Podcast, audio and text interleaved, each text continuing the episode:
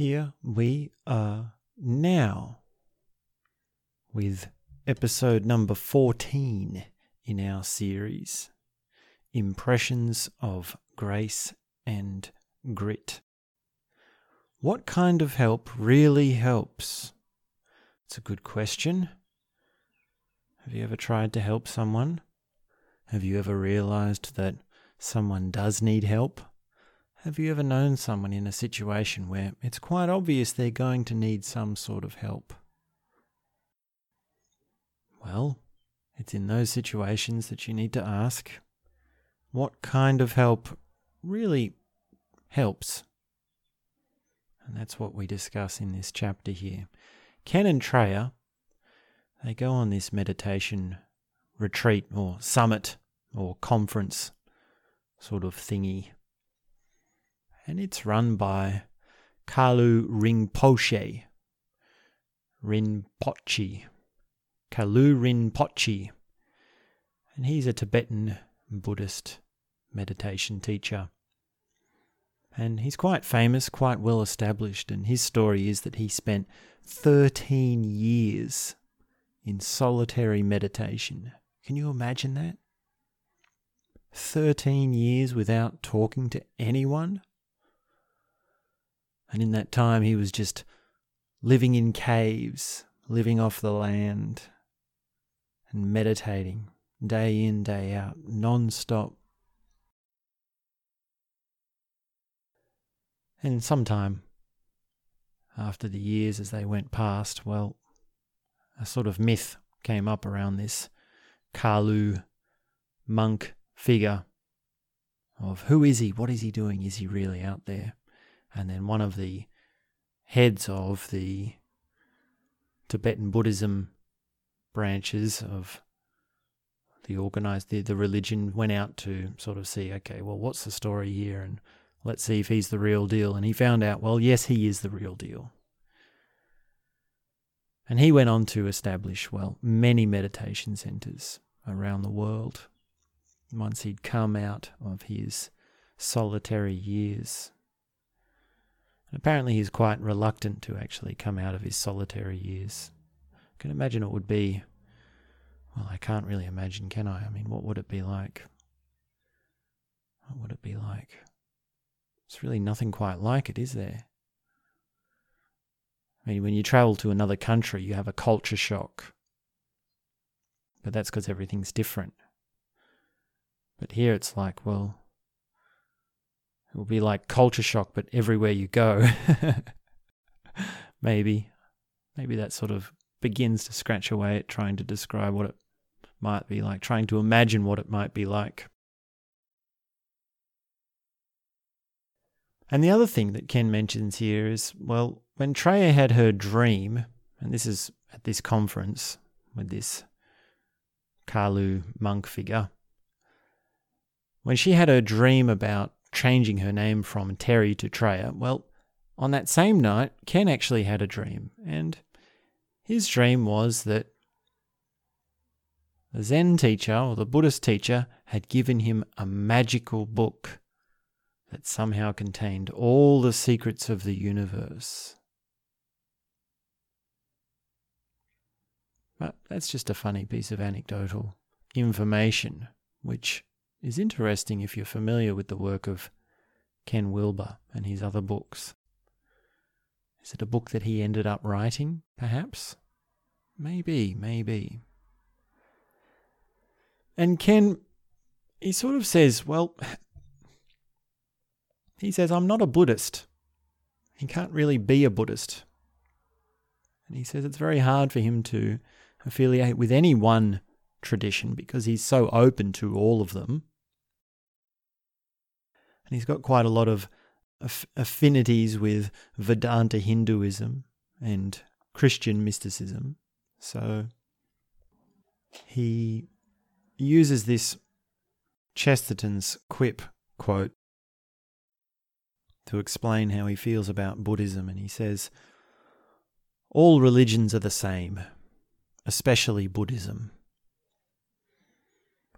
And when it comes to practice, well, you have to choose some sort of method. And Ken decided, well, getting into Buddhism is not the worst thing to go about spending your time on. And the practice, or the core practice that they learn, Ken and Treya at this summit, is a meditation called Tonglen, which means taking and sending. And this is actually a meditation which I spoke about in my series Learning to Breathe. So that was a 10 part series where we spoke about a whole range of meditative practices and breathing techniques and awareness techniques. And in the very last episode, actually, it was the series finale, we talked about Metta Bhavana, or loving kindness meditation. And that essentially is what is happening here. That is very much the same as Tonglen meditation, which is taking and sending. And the instructions, well, the practice that this is, which occupied the middle portion of their retreat, is taking in the pain of someone else. You visualize taking it in as this black tar, smoky, evil sort of thing, and you feel it. And then when you send out, you give your goodness to the person that you're taking this pain from. You take the goodness in you and send it to them. So it's taking and sending.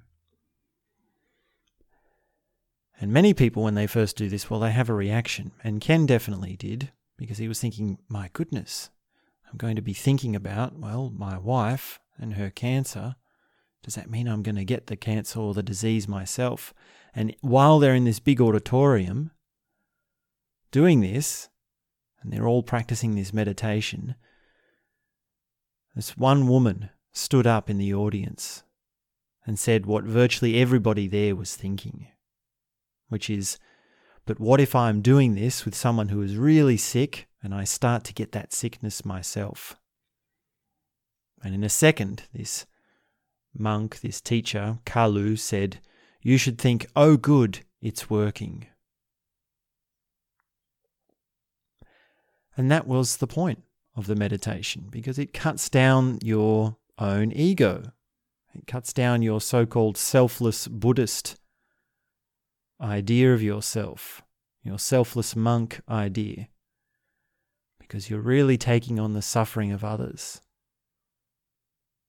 And even doing that in an imaginary way is, well, it makes a lot of headway into how you feel about yourself and how you see yourself. And there's also a Christian equivalent of this, which Ken points out, which is that, well, Christ was willing to take on the sins of the world and thus transform humanity and himself. So the idea of taking the sins of others is the parallel here in Christian mysticism. And the thing about Tonglen is, well, first of all, actually, no one does get sick. so you can't get cancer from doing a meditation on someone else. So that as much is clear. And then the other thing is that when you practice this and you're experienced in it, of course, this is the, the other thing is that this is sort of an advanced meditation. You need a base meditation. They don't teach this on day one. This was in the middle of a course with a high level monk. So that's another thing to be aware of. But when you are practiced in it, the other thing is that you find yourself no longer recoiling in the face of suffering, both of yours and your own. You stop running from pain. And this means that you're able to just be with it. You're willing to take it in and release and allow the changes to happen within. And this simple willingness is helping you to let go of your ego protecting tendencies. And this means you embrace pain, You embrace darkness. You embrace sickness. And you put it into a universal context. And that means that it's not only just you and your isolated pain, but rather a chance to establish a connection with all others who are hurting. And this was, of course, very big for Ken and Treya because it allowed them to stop judging illness and suffering.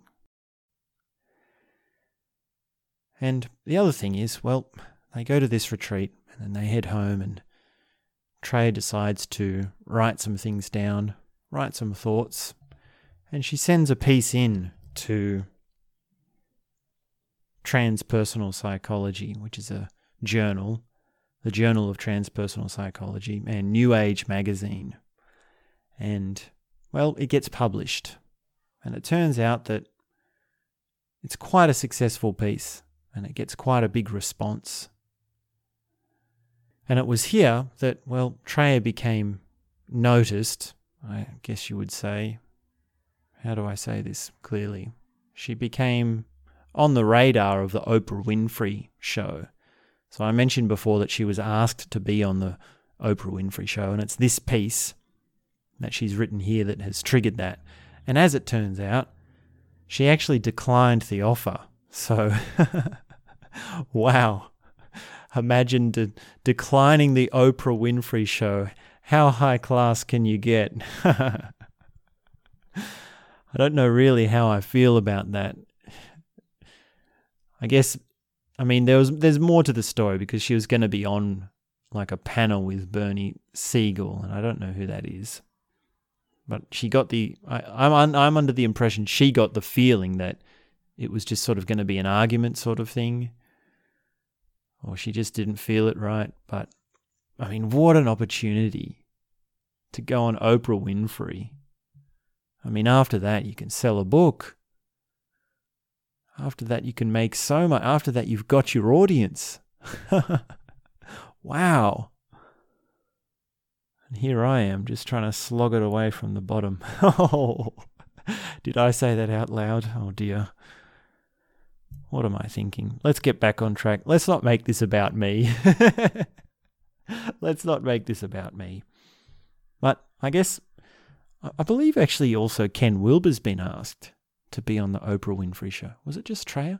I mean, I think on a separate occasion he was asked. I mean, his, his books have been referenced on there. But I mean, he doesn't give interviews, so I guess some people are just untouchable. You could say. Is that the word for these high class superhuman beings? I don't know. So, the piece that she wrote Treya is titled What Kind of Help Really Helps. And she tells the story of sitting in the kitchen with an old friend who, some months earlier, had learned that he had had cancer. And she sort of starts saying, Well, my mother had cancer and she had surgery, and that was 15 years ago, and she felt fine. And then she starts sort of saying all the reasons why she thought her mum had had cancer. And her friend sort of stopped her and said, Hey, whoa, do you realize what you're doing? You're treating your mother like an object. And he goes on to explain, Look, I feel like I can, I can see what you're doing. He can see what she's doing. And other people have done it to him as well. And, well, they're explaining theories. And he says that he feels like their theories are something done to him, not done to help him. The thought of him having cancer, he figures, must have frightened the people in his life so much that they need to find a reason, an explanation, a meaning for it. And that didn't help. That caused him a lot of pain.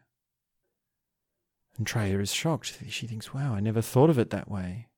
And she'd just grown accustomed to talking about cancer causes because of how long ago it was since her mother had had it. She'd sort of just grown normal to it. She'd lost her sensitivity for how important it is to listen and care for someone in an open way. So it was sort of like a double, it was sort of a double hit for Treya when she realized this because it was like, well, you've got this friend here who has obviously felt uncomfortable with something that you've said and feeling a shock between your understanding and your approach or your lack of compassion. And also, she realizes, well, maybe my mother had had some of that from me. Maybe my mother had actually felt a burden from my theorizing, and I'd missed an opportunity to be close with her and to show compassion in some of the most difficult times in her life. So Treya realizes that instead of saying, What did I do wrong? or What did you do wrong? or Where did you make the mistake? or Where did you fail? or What caused your cancer? She can say, I care about you. What can I do to help? And she'd figured originally that it was easiest. Well, of course, this was talking to her friend. This was before she got cancer, and then she got cancer for herself. And she experienced this for herself. And then even she went on to talk to cancer patients, even when she was diagnosed herself and going through it herself. And she figured the first way, or the initial way to go about doing that, was to talk about her own experiences. But she soon saw that often it was not what a particular person needed to hear. And she figures the only way she could work out how to help someone was by listening, by asking them questions. And she says it was only when she heard what they were trying to say that she could get a sense of what they needed. Now, some people at certain points in their journey want information They need to know what are their options, what is going on. And at other points, they don't need information. Too much information can be overbearing. Too much information can just cloud their judgment. And at other points, well, they need support. They need unconditional support.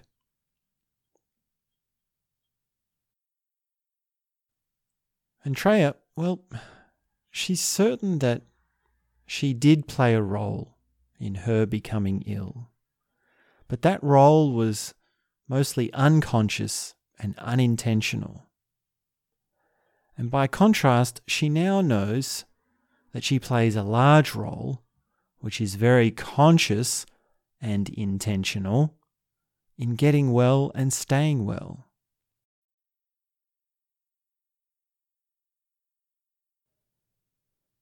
And that really shows a strong maturity to a response of, well, people theorizing about you.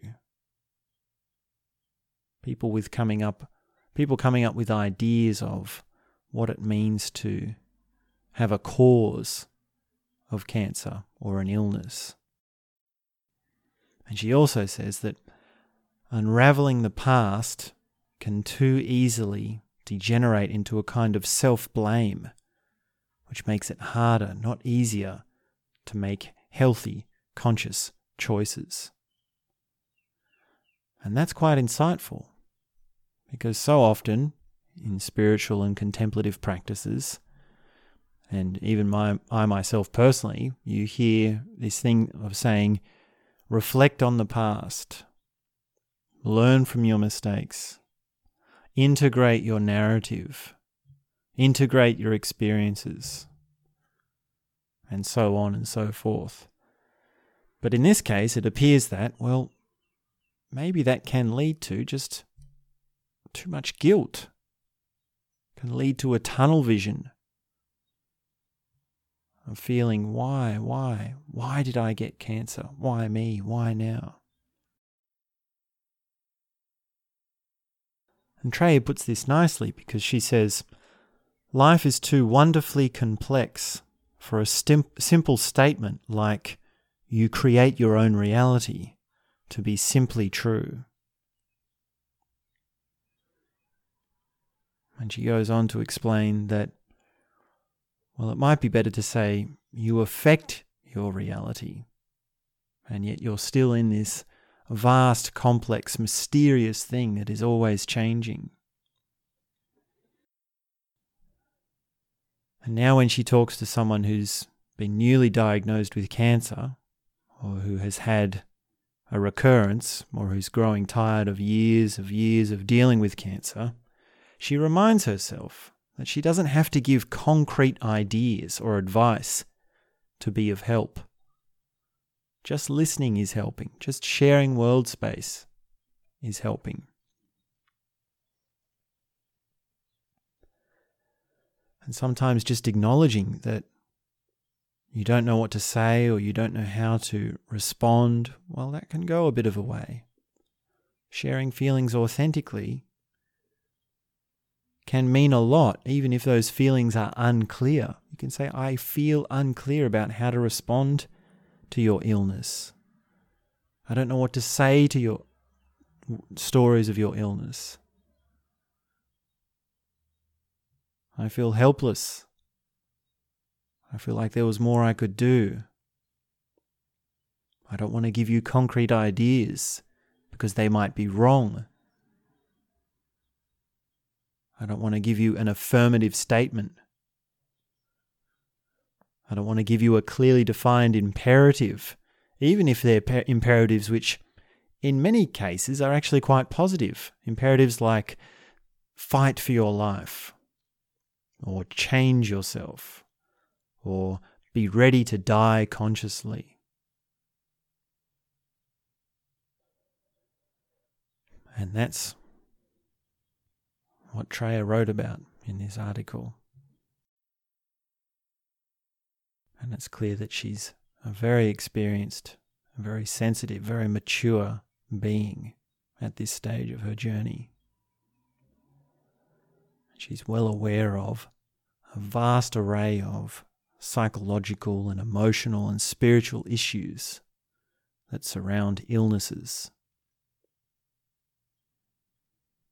And that's why it's just so great to read these words, to hear about these stories, to learn from someone so brilliant, so alive in so many ways, and so rich with an inner wealth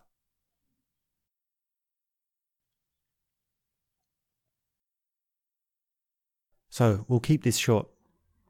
That's the end of chapter number 14. That's the end of that chapter. And we'll be back soon with more. And that's all I have to say for now.